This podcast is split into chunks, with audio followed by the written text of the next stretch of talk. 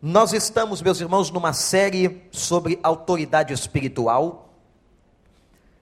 E talvez você pense, pastor, como esta série tem impactado. Eu tenho ouvido isso de muita gente, e é verdade. E tem tudo a ver com hoje, Dia das Mães. Porque a mãe também é uma autoridade sobre a vida do filho. Assim como o marido é autoridade sobre a esposa, diz a Bíblia em Efésios 5, a mãe também tem autoridade sobre o seu filho. Então, o exercício do princípio de autoridade na vida de uma mulher é muito importante. Temos uma grande discussão hoje, inclusive envolvendo a pergunta se uma mulher pode ser pastora. Esse é um assunto muito interessante. Já temos 140 pastoras batistas no Brasil. 140. E há toda uma discussão em torno desse tema. Se a pastora estiver debaixo dos princípios neotestamentários, não há qualquer problema no exercício pastoral por uma mulher. Ela só não pode ser a pastora da sua casa. Então, são complexidades que têm que ser discutidas e no momento oportuno nós podemos tratar disso. Mas dentro do princípio de autoridade, dentro do princípio de autoridade, estamos estudando o livro de Dini Edwards, O Perfil dos Três Reis. Esta será a terceira e última reflexão nesse texto maravilhoso. Se você quiser adquirir, nossa livraria lá fora também tem um livro, um livro muito interessante. Nessa última parte, eu quero apenas recordar rapidamente onde nós estamos. Depois de termos falado da relação de Davi e Saul, agora estamos falando da relação de Davi com Absalão. Alguém questionou, mas pastor, Absalão foi rei? Sim. Foi um rei que se autoelegeu. Foi um rei que se impôs foi um rei colocado por ele mesmo. E como foi a relação dele com o verdadeiro rei, com o legítimo rei de Israel naquele momento, que era o seu pai? Vejam bem, era Davi. O texto nos conta e nós dissemos que Davi, depois de ter repreendido Absalão por ter matado seu irmão Amon, Absalão vai se afastar, vai embora do reino e fica três anos distante. Fica três anos longe de casa, mas coração de pai é coração de pai. E ele recebe, como o pai do filho pródigo o recebeu. Recebe Absalão de volta, mas o coração de Absalão estava doente. Naquele momento, Absalão, então, voltando para o palácio do pai, o palácio do rei Davi, começa num processo de conspiração. Nós sabemos o quanto um coração magoado, ferido, pode fazer. Cuidado, meu irmão. Cuidado, minha irmã. O coração magoado e o coração ferido, muitas vezes, é um coração que vai cometer situações, atitudes e atos que vão desagradar ao coração de Deus. E Absalão então começa a conspirar.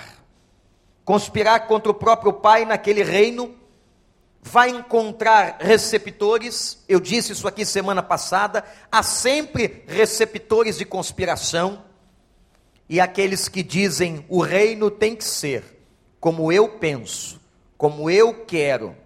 Há muitas pessoas assim. Há muitas pessoas que, porque as coisas não vão como elas querem, elas tomam atitudes erradas e pecaminosas diante de Deus. Vamos então agora dar continuidade e concluir a história do perfil dos três reis, do princípio de autoridade que encontramos aqui. O que fazer? É a primeira pergunta que eu quero deixar nesta manhã. O que fazer com a crise? A crise que havia se instalado na casa de Davi e o que eu passo a narrar agora encontra base em 2 Samuel, capítulo 14, 15 em diante. Deixa a sua Bíblia aberta. Era o momento do golpe. Era o momento em que Absalão iria efetivamente tomar o reino. Era o momento mais triste, um dos mais tristes da vida de Davi. O seu próprio filho.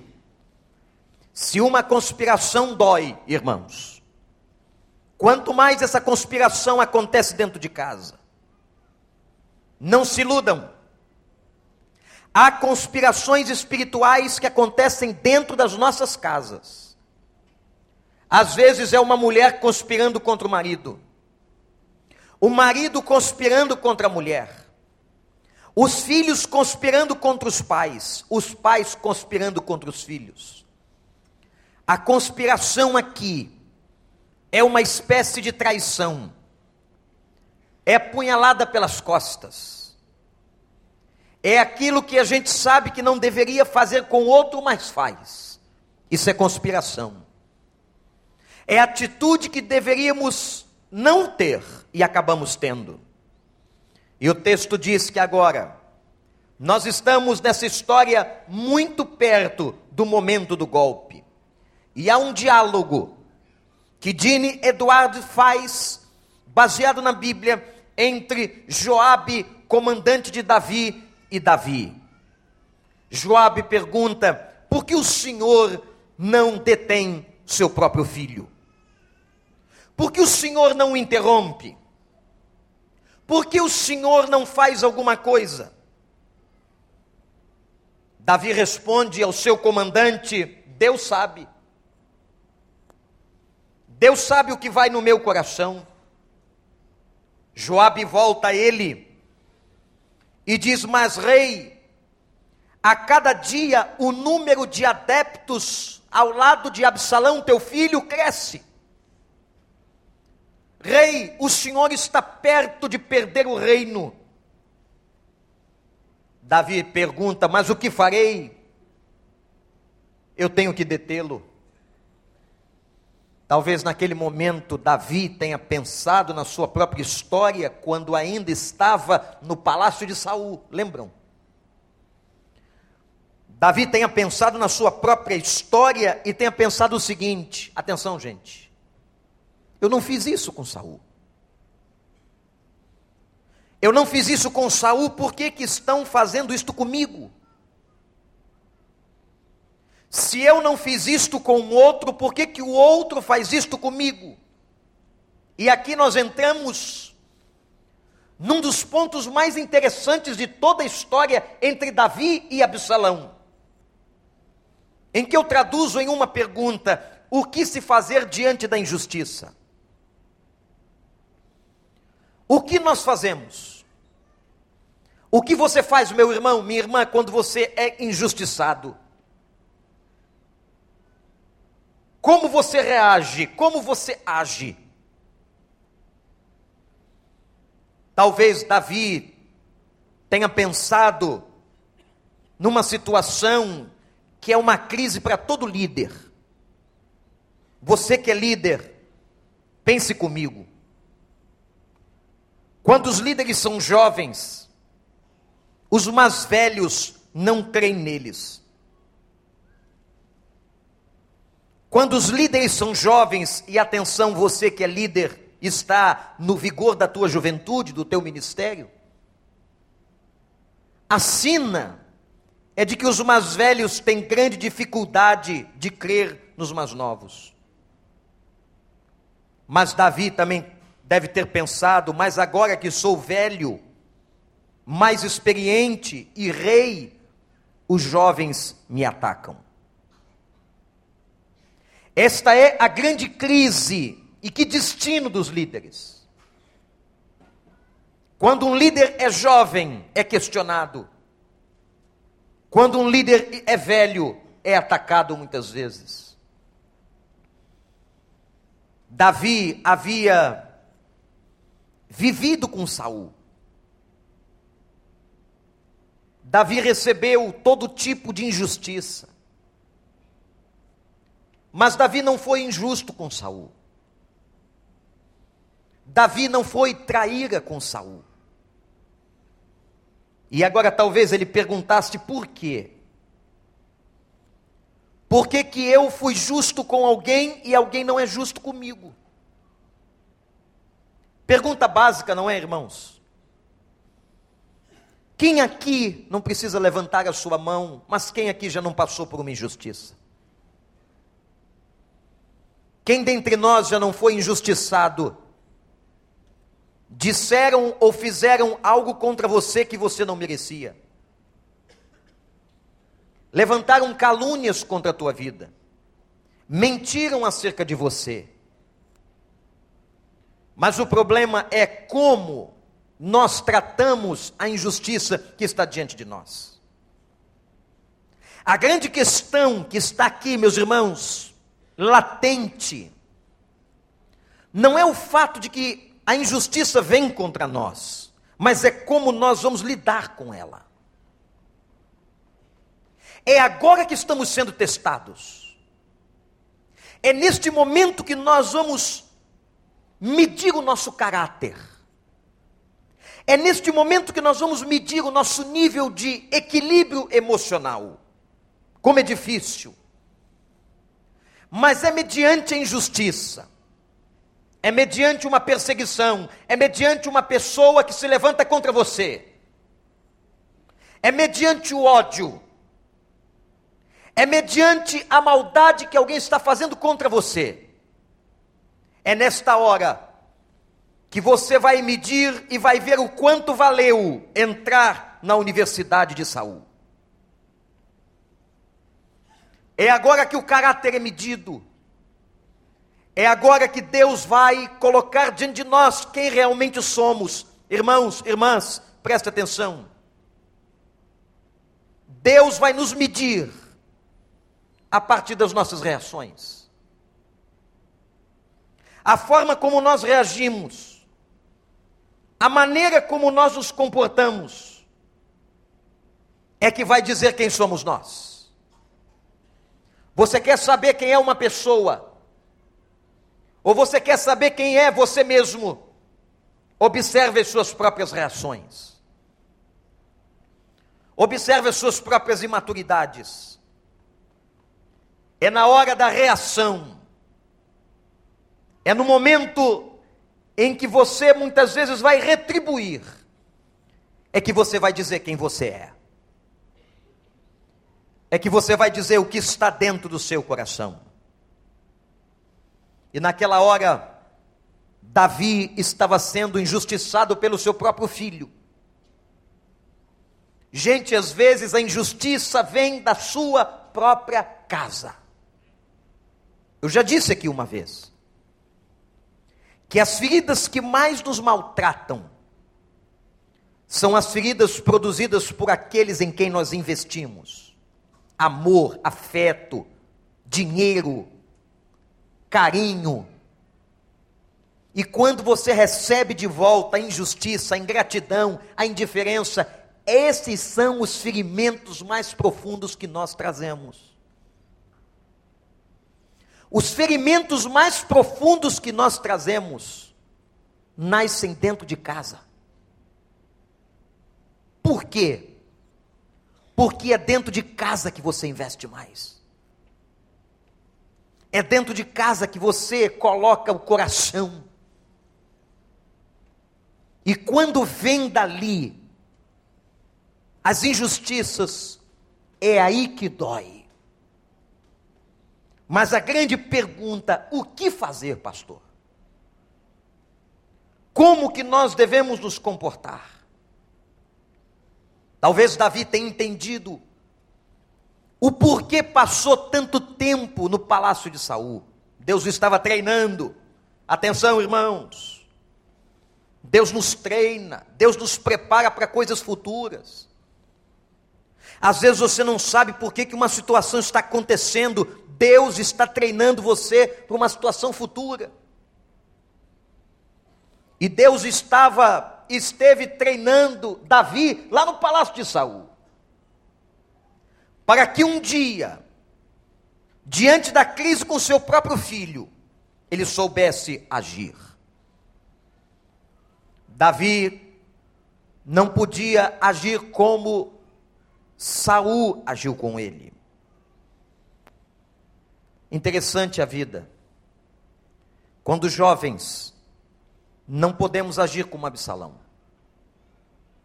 Quando jovens, não podemos conspirar. E quando velhos, não podemos jogar lanças. Essa é a postura que Deus espera de nós. E naquela hora, talvez Davi pensasse: não movi um dedo contra Saul. Por que é que o meu próprio filho está movendo os dedos contra mim? Mas vale a pena uma reflexão, gente. Talvez Davi tenha pensado, mas também eu não movi um dedo para ser rei. Porque os reis de Deus, os líderes de Deus, são colocados por Deus. Pessoas que realmente são colocadas por Deus, só são tiradas por Deus. Louvado seja o Senhor. Portanto, naquela hora da perseguição do filho, Davi deve ter pensado, mas eu não escolhi estar aqui.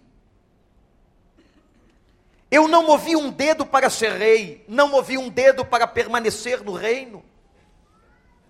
Era hora de Davi crer, era hora de Davi confiar em Deus, era o momento de Davi acreditar que Deus estava com ele. Se você está passando um processo de injustiça, olhe para mim, meu irmão, minha irmã. Se alguém se levanta contra você hoje, no trabalho, na escola, na universidade, até na família, se alguém se levanta contra você hoje, entregue a Deus. Coloque diante de Deus. Não retribua as lanças. Não haja como Saul, mas confie. E eu quero dizer uma coisa aos irmãos por experiência própria. Todas as vezes que nós somos fiéis a Deus e à palavra de Deus, Deus nos honra. Por mais que tentaram te desonrar, por mais que um dia alguém tentou destruir, defamar, arrasar com você, se você permanecer fiel a Deus, e Deus sabe, Ele vai te honrar. Fique firme no Senhor. Não entre naquela história de dizer: ah, mas pastor, o outro não está sendo fiel, o outro não está sendo honesto, o outro não está buscando a Deus. Deixe o outro. Deixe o outro. Às vezes eu recebo no gabinete pastoral a figura de um cônjuge. Que no momento da crise ele vem falar do outro cônjuge. E ela vem trazer, ou ele vem trazer, informações terríveis do outro cônjuge. Claro, momento de crise. E eu digo a cada pessoa: seja você fiel a Deus. Mas, pastor, eu estou sofrendo isso, sofrendo aquilo. Seja você fiel a Deus. Se o outro está se perdendo, seja você fiel a Deus. Não entre nos caminhos que você está condenando que ele entrou. Porque muitas vezes, o cônjuge que fala do outro, age como o outro. E quando você condena o que o outro faz, mas age como o outro, você perdeu autoridade. Agora, quando você é fiel a Deus, Deus honra você ele está errando, ela está errando, está entrando em caminhos tortuosos, está pecando, biblicamente, entregue a Deus e Deus te honrará. Eu não sei como. Eu não sei como vai ser esta honra de Deus na sua vida. Porque Deus é um Deus fantástico, é um Deus criativo, é um Deus grande, ele nos surpreende. Mas uma coisa eu sei: se você permanecer fiel, mesmo que o outro perto de você esteja sendo infiel à palavra, Deus vai te abençoar. Experimente fazer isso. Experimente fazer isso. E foi exatamente o que estava acontecendo com Davi naquele momento. O reino de Deus, injustiças vão acontecer. A nossa vontade, gente, é fazer justiça com as próprias mãos. Isso é da carne. E é da carne de todos nós. Se alguém te fizer mal, o primeiro sentimento que você vai querer ter é de revidar, é de agir carnalmente. Mas lembre-se, o reino de Deus, o rei grande e o grande rei do reino é o Senhor Jesus. Deixe as coisas nas mãos de Deus. Você veio buscar uma palavra esta manhã do Senhor? Eu estou trazendo o que Deus colocou no meu coração para entregar a vocês. Deixa nas mãos de Deus. Não retribua injustiça. Não se amedronte com o injusto. Não se não te pasmes nem te espantes. O Senhor Deus é contigo. Por onde quer que andares, e seja fiel, e Deus te honrará. Quem é que acredita nisso? Amém? Amém? Deus te honrará. Mas no momento em que Absalão está perseguindo Davi, vai lhe tomar o reino, vem uma aparente derrota sobre a vida do rei no capítulo de segundo do segundo livro de Samuel, capítulo 15. Gente, na nossa vida, atenção, igreja, tem momentos que parece que a gente perdeu. Perdi. Essa batalha está perdida. Preste muita atenção no que aconteceu naquela hora. Quando Absalão ganha o coração do reino, quando Absalão toma o trono do pai, Davi, o grande Davi, agora foge. Foge para o deserto, levando apenas alguns homens fiéis.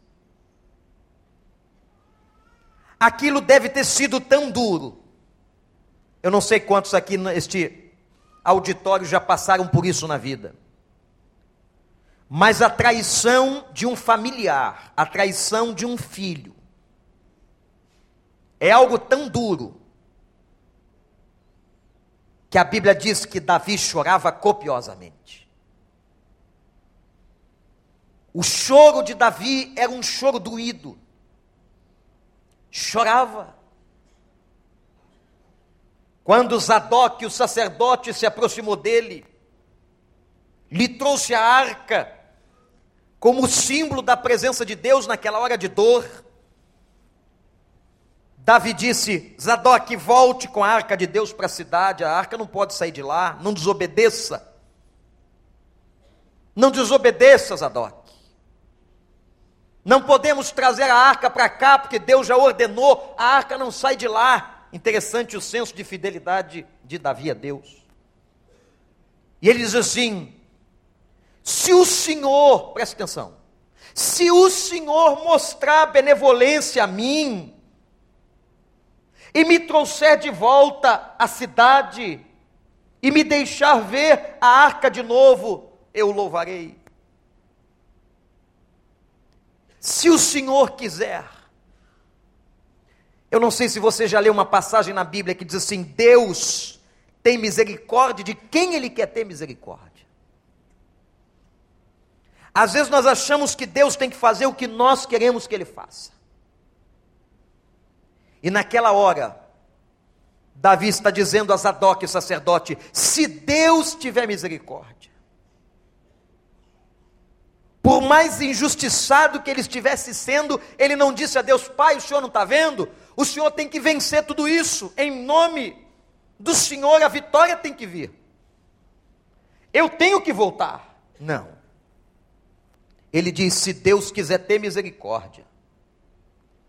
E o versículo 30 do capítulo 15, do segundo livro de Samuel, diz que Davi subiu o monte das oliveiras chorando, caminhando e chorando, caminhando e chorando, presta atenção. Ele subiu o Monte das Oliveiras caminhando e chorando, e aparece um personagem no capítulo 16 de 2 Samuel, que é Simei. Como se enviado de Satanás. Preste atenção nesse personagem, anote este nome: Simei. Que era da parte de Saul, da história de Saul, e agora estava a favor de Absalão.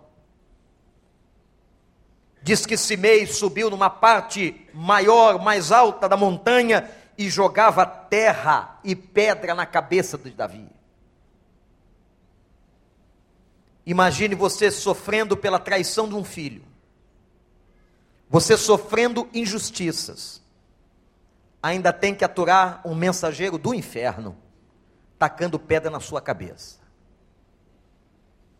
Que mais precisa acontecer?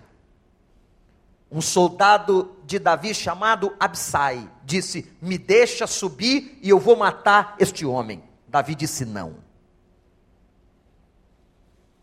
Davi não permite e diz: quem sabe, ele está aí jogando pedra da parte de Deus. Quem sabe Deus não permitiu que eu sofresse isso para me dizer mais alguma coisa. Gente, que visão da vida Davi tinha. Que visão. Que coisa diferente. Que comportamento diferente. Onde é que ele aprendeu tudo isso?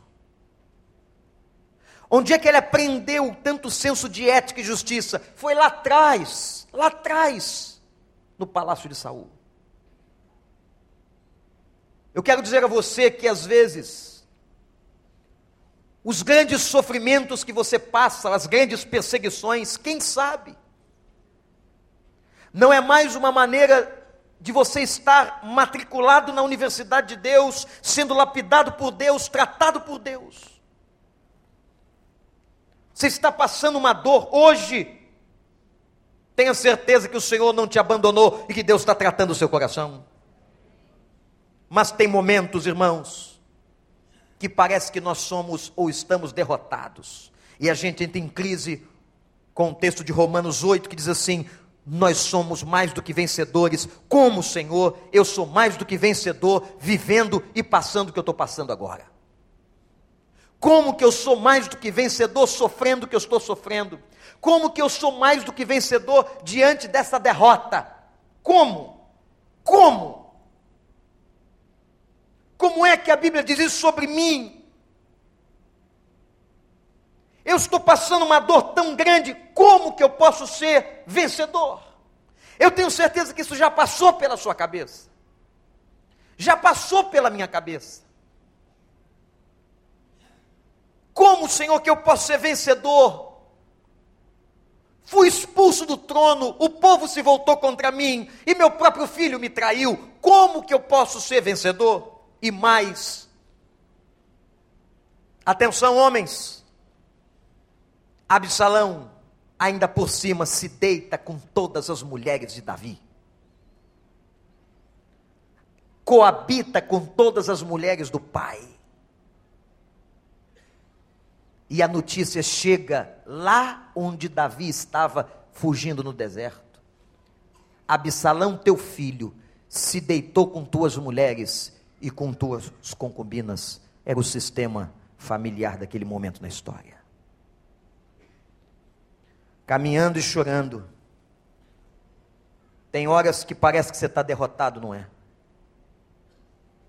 Tem horas que você está falido. Tem horas que você está lá embaixo, ainda tem o tal do Cimei que aparece jogando pedra na cabeça da gente. Mas eu quero dizer a você que essa derrota é apenas aparente, porque a vitória é certa em Cristo Jesus, nosso Senhor. A vitória é certa. E vem o momento final da vitória no capítulo 18 de 2 Samuel. Segundo livro de Samuel. Quando não havendo mais como evitar, chegou a hora do confronto. Atenção, igreja, olhem para cá. Se possível for, mantenha paz com todos os homens mas haverá momentos em que o confronto é necessário. haverão momentos em que confrontar e confrontar com equidade, confrontar com justiça, confrontar com a palavra é fundamental. Tem horas que não adianta mais fingir que não está acontecendo. Chegou a hora do confronto, e às vezes o confronto é inevitável. Quando Jesus Cristo vai ao templo e vê os vendilhões, chegou para ele a hora do confronto e ele confrontou aqueles homens. Chegou o momento na vida de Paulo que ele confrontou Barnabé. Houve um momento na vida de Pedro e Paulo que eles se confrontaram. Tem momentos que o confronto vem, mas atenção. Se o confronto vier na sua vida, ou se for necessário o confronto, confronte com as armas de Deus. Confronte em Cristo, confronte com base na palavra e não na carne. Amém, gente? Não confronte na carne. Se você confrontar na carne, você já perdeu.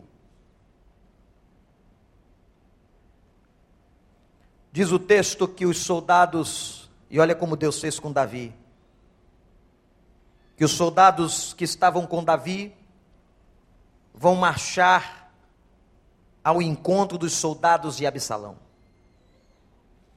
Davi se levanta porque como é que um comandante vai ficar dormindo enquanto o exército luta? Isso não existe. Por isso que você que é comandante, seja de onde for, você tem que estar na frente. O líder está na frente. O líder não pode dizer ao seu povo, vai e eu fico. Não. Qualquer líder, em qualquer instância, em qualquer área, em qualquer ministério, em qualquer situação, o líder que convoca o povo vai primeiro. E quando Davi se levanta para ir, os soldados não deixam talvez reconhecendo o momento frágil emocional e com medo de perdê-lo. Sabe qual foi a palavra dos soldados de Davi para ele? Tu vales mais do que mil homens. O que adianta você ir agora confrontar a teu filho ou o exército de teu filho e perdermos você? Você é o rei. Eles vão blindar a Davi e aí o Dini Eduardo faz uma pergunta muito inteligente e muito interessante no livro: quanto vale um líder? Quanto vale um líder de Deus? Cuide bem dos seus líderes. Cuide bem daqueles que Deus colocou sobre tua casa, sobre tua família, sobre a vida espiritual dos teus filhos. Quanto vale? E Davi disse: Eu quero ir, mas os soldados lhe disseram: Tu vales mais do que mil homens. Tu vales mais do que mil de nós.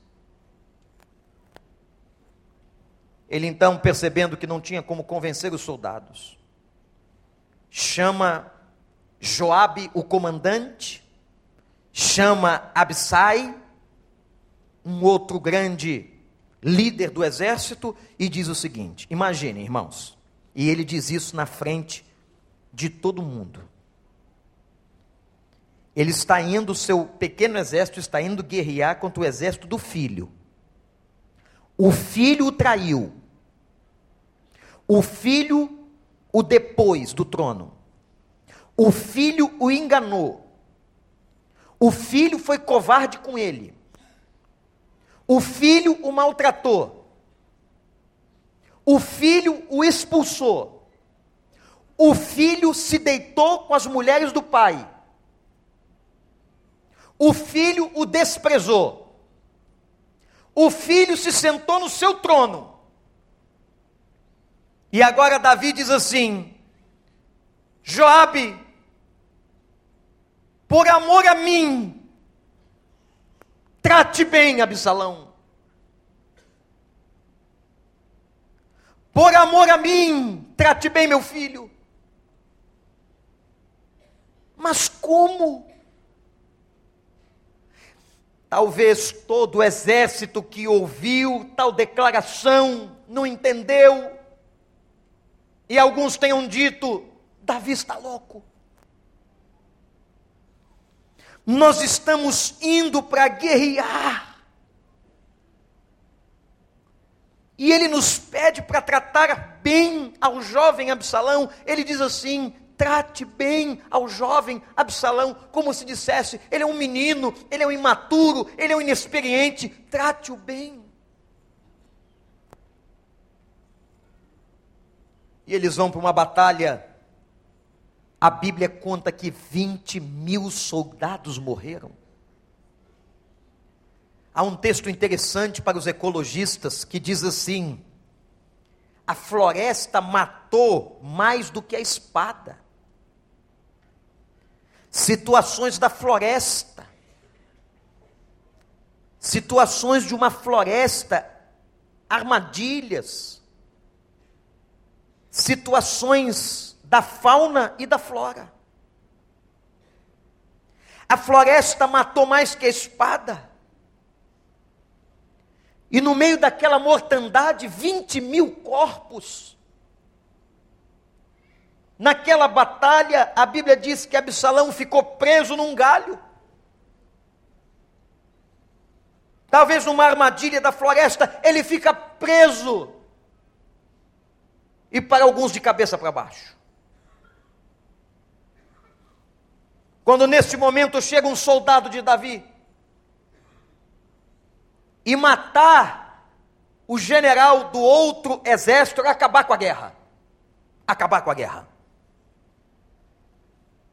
E quando o soldado vê Absalão preso na árvore, Passou na cabeça dele certamente, chegou a hora, eu vou matar Absalão e tudo terá fim. E diz a Bíblia, gente, que o soldado não consegue matar Absalão. Talvez por ter ouvido a palavra do rei, mas era a palavra do pai daquele que estava pendurado. Mas chega Joabe, e Joabe é comandante, Joabe é o chefe, Joabe era aquele que estava na frente militar, Joabe tinha estratégia de guerra na cabeça, Joabe sabe o que significava matar aquele homem, e diz a palavra que então é Joabe quem puxa a espada, já que o soldado não tem coragem, é Joabe que transpassa Absalão e o mata.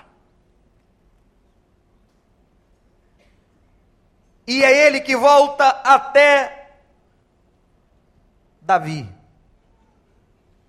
Mas antes pegam o corpo de Absalão, jogam numa vala e o cobrem de pedras na floresta.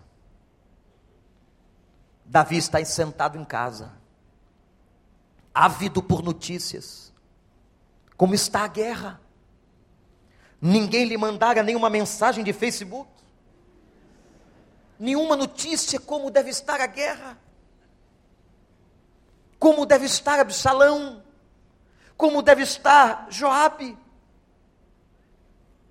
E de repente, ele sentado em casa, chega Ainás, filho do sacerdote. E quando Davi vê Ainás, pergunta: então, veja uma pergunta, veja uma pergunta, gente. Davi não perguntou assim: como foi a batalha? Nós vencemos. Quantos morreram? Posso voltar para Jerusalém? Posso assumir ou reassumir o trono? Não foi nada disso. Ele perguntou o seguinte: Meu filho, como está Absalão? E Ainás diz: Absalão morreu. E quando ele dá a notícia a Davi, a Bíblia diz que Davi chora desesperadamente, gritando como um louco. Ai, meu filho, meu filho Absalão, meu filho Absalão, quem me dera ter morrido no teu lugar. O filho que o perseguiu, o filho que o maltratou, o filho que o expulsou, o filho que se deitou com suas mulheres. Meus irmãos, que mensagem linda é a mensagem de um filho pródigo. Você que é pai, nunca feche a porta para o seu filho. Ele pode ter sido pior. Ele pode ter desobedecido em tudo. Ele pode ter te envergonhado. Ele pode ter te maltratado. Um pai não pode fechar a porta para o filho. Absalão, Absalão, quem me dera ter morrido no teu lugar. Mas, gente, todo conspirador, anotem isso. E Absalão foi um grande conspirador. Todo conspirador tem um fim trágico. Toda pessoa traíra, toda pessoa que apunhala outros pelas costas, toda pessoa que levanta falsos testemunhos, no final da história, é ela que sofre. Todo aquele que tenta fazer mal ao reino de Deus, a mão do rei do reino acaba pesando. Aqueles que tentam fazer mal contra a igreja de Deus, seja qual for a congregação, seja qual for a denominação, Eu soube da história de um grande líder evangélico brasileiro que se encontrou com a direção da maior emissora do país e disse ao seu líder, ao seu chefe: O problema de vocês é que vocês não se levantam apenas contra pessoas, não se levantam apenas contra homens ou pastores A ou B, vocês se levantam contra a igreja de Deus. E quem se levanta contra a igreja de Deus, Deus pesa a sua mão. E a partir daquele momento, o líder desta grande emissora, que é espírita, começa a tratar o povo evangélico de uma outra maneira. não levante a mão contra o reino de Deus. Não fale jamais contra a igreja de Deus. Discorde de pessoas, mas não levante a mão contra a igreja de Deus. Nunca diga que aquelas pessoas ali não têm o Espírito Santo. Que aquelas pessoas ali não são do Senhor. Não podemos fazer esse julgamento. A igreja de Deus é de Deus. E quem a defende é Deus. E as portas do inferno não prevalecerão contra ela. Congregações já foram fechadas ao redor do mundo inteiro mas a igreja de Deus permanece em pé.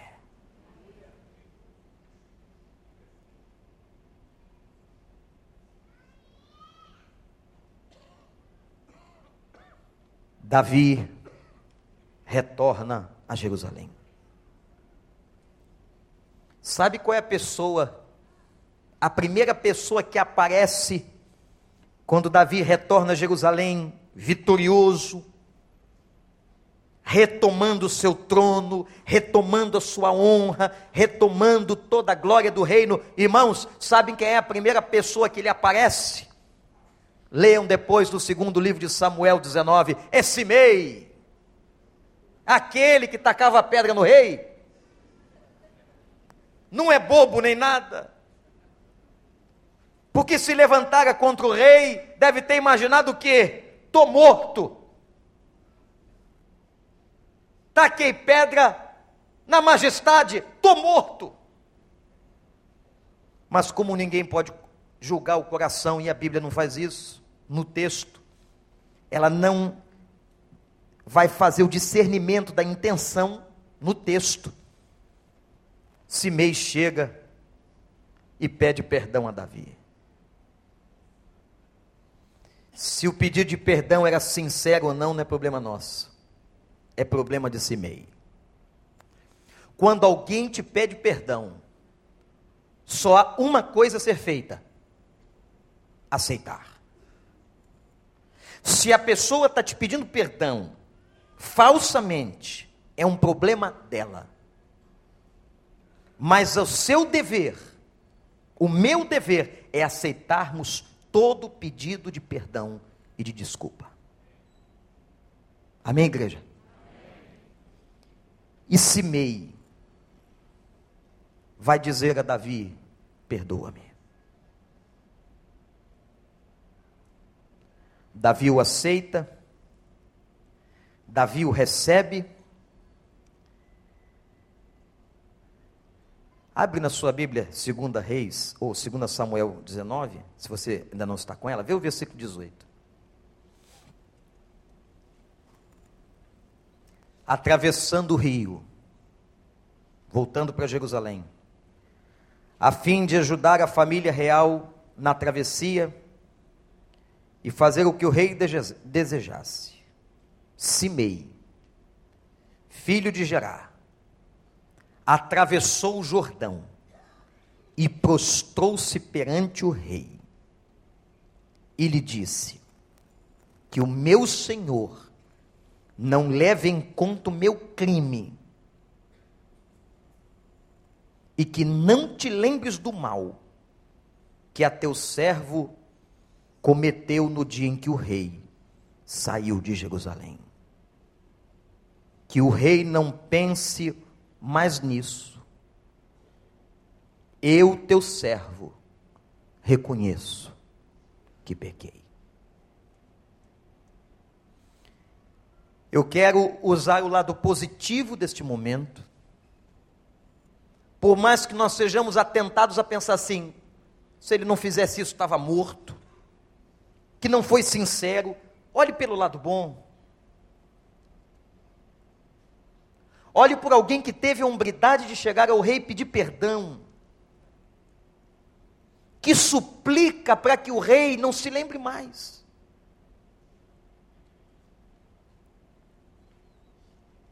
Meus irmãos, o perdão e perdoar, gente.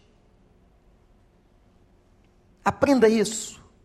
Perdoar é um exercício de todo dia. Seja quem for, a gente perdoa pessoas todos os dias. Como somos perdoados todos os dias. E se você acha que não faz nada contra ninguém, o que, que eu fiz? Saiba que Deus te perdoa todo dia. Todo dia Deus te perdoa.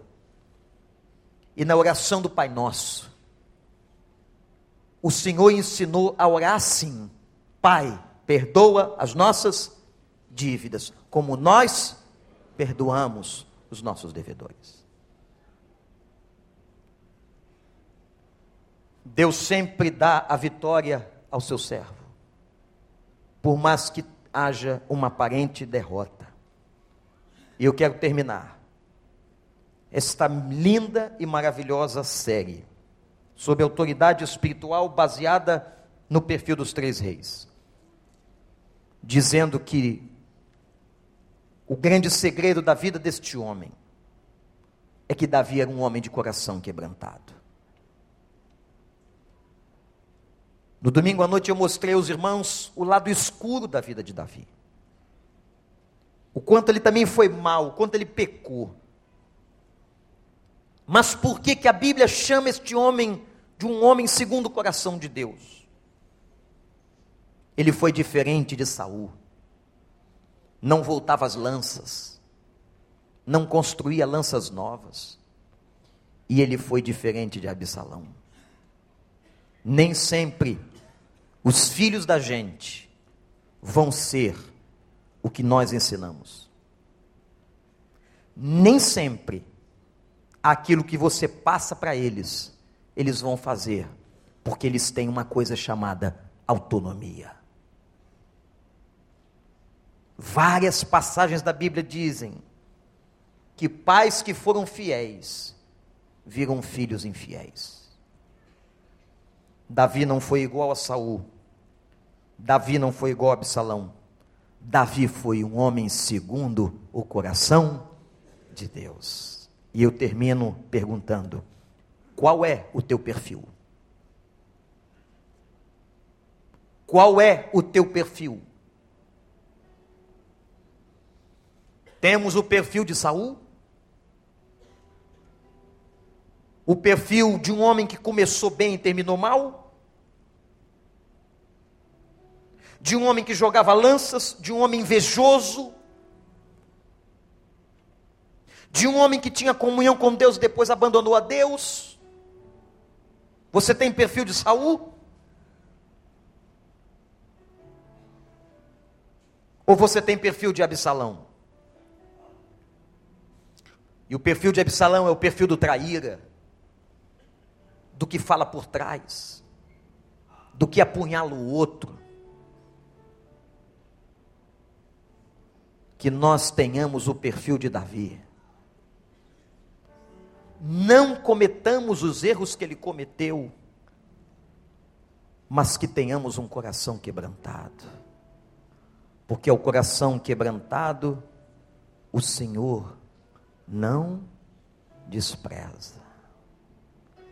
Eu quero ter o coração de Davi. Vamos orar.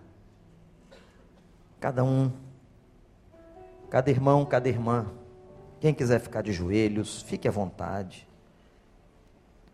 Meus irmãos, tantas coisas foram ditas nesta série, tão profundas, tão fortes. Se você quiser orar de pé, de joelhos, mas que agora haja um momento seu com o Espírito. E que você diga, Pai, me ensina a ter o coração quebrantado como Davi. Eu não quero ter o coração duro. Eu não quero ter o perfil de Saul. Eu não quero ter o perfil de Absalão. Eu quero ter o perfil de Davi. Senhor Deus, nós estamos prostrados na tua presença, te agradecendo, Pai, pela tua palavra, pelo teu amor. Te agradecendo porque a Bíblia nos ensina com as virtudes e com os defeitos dos seus heróis. Pai, nós estamos aqui declarando que nós não queremos, não, não queremos ter o perfil de Saul, que apostatou da sua fé, que se distanciou da tua presença, que era tão invejoso, tão mau, que jogava lança contra os ungidos. Pai, nós não queremos ter o coração e o perfil de Absalão. Não queremos, ó Deus, trair aqueles que nos amam e aqueles que lutam por nós. Nós queremos ter o coração quebrantado de Davi, teu servo. Ó Pai, ajuda-nos, porque a tua palavra diz que o coração quebrantado e contrito o Senhor não rejeita. Se há alguma coisa que move o teu coração, é o quebrantamento do nosso coração. Ó oh, Deus, dá ao teu povo aqui nesta manhã coração quebrantado em nome de Jesus. E obrigado pela tua palavra. Em nome dele. Amém.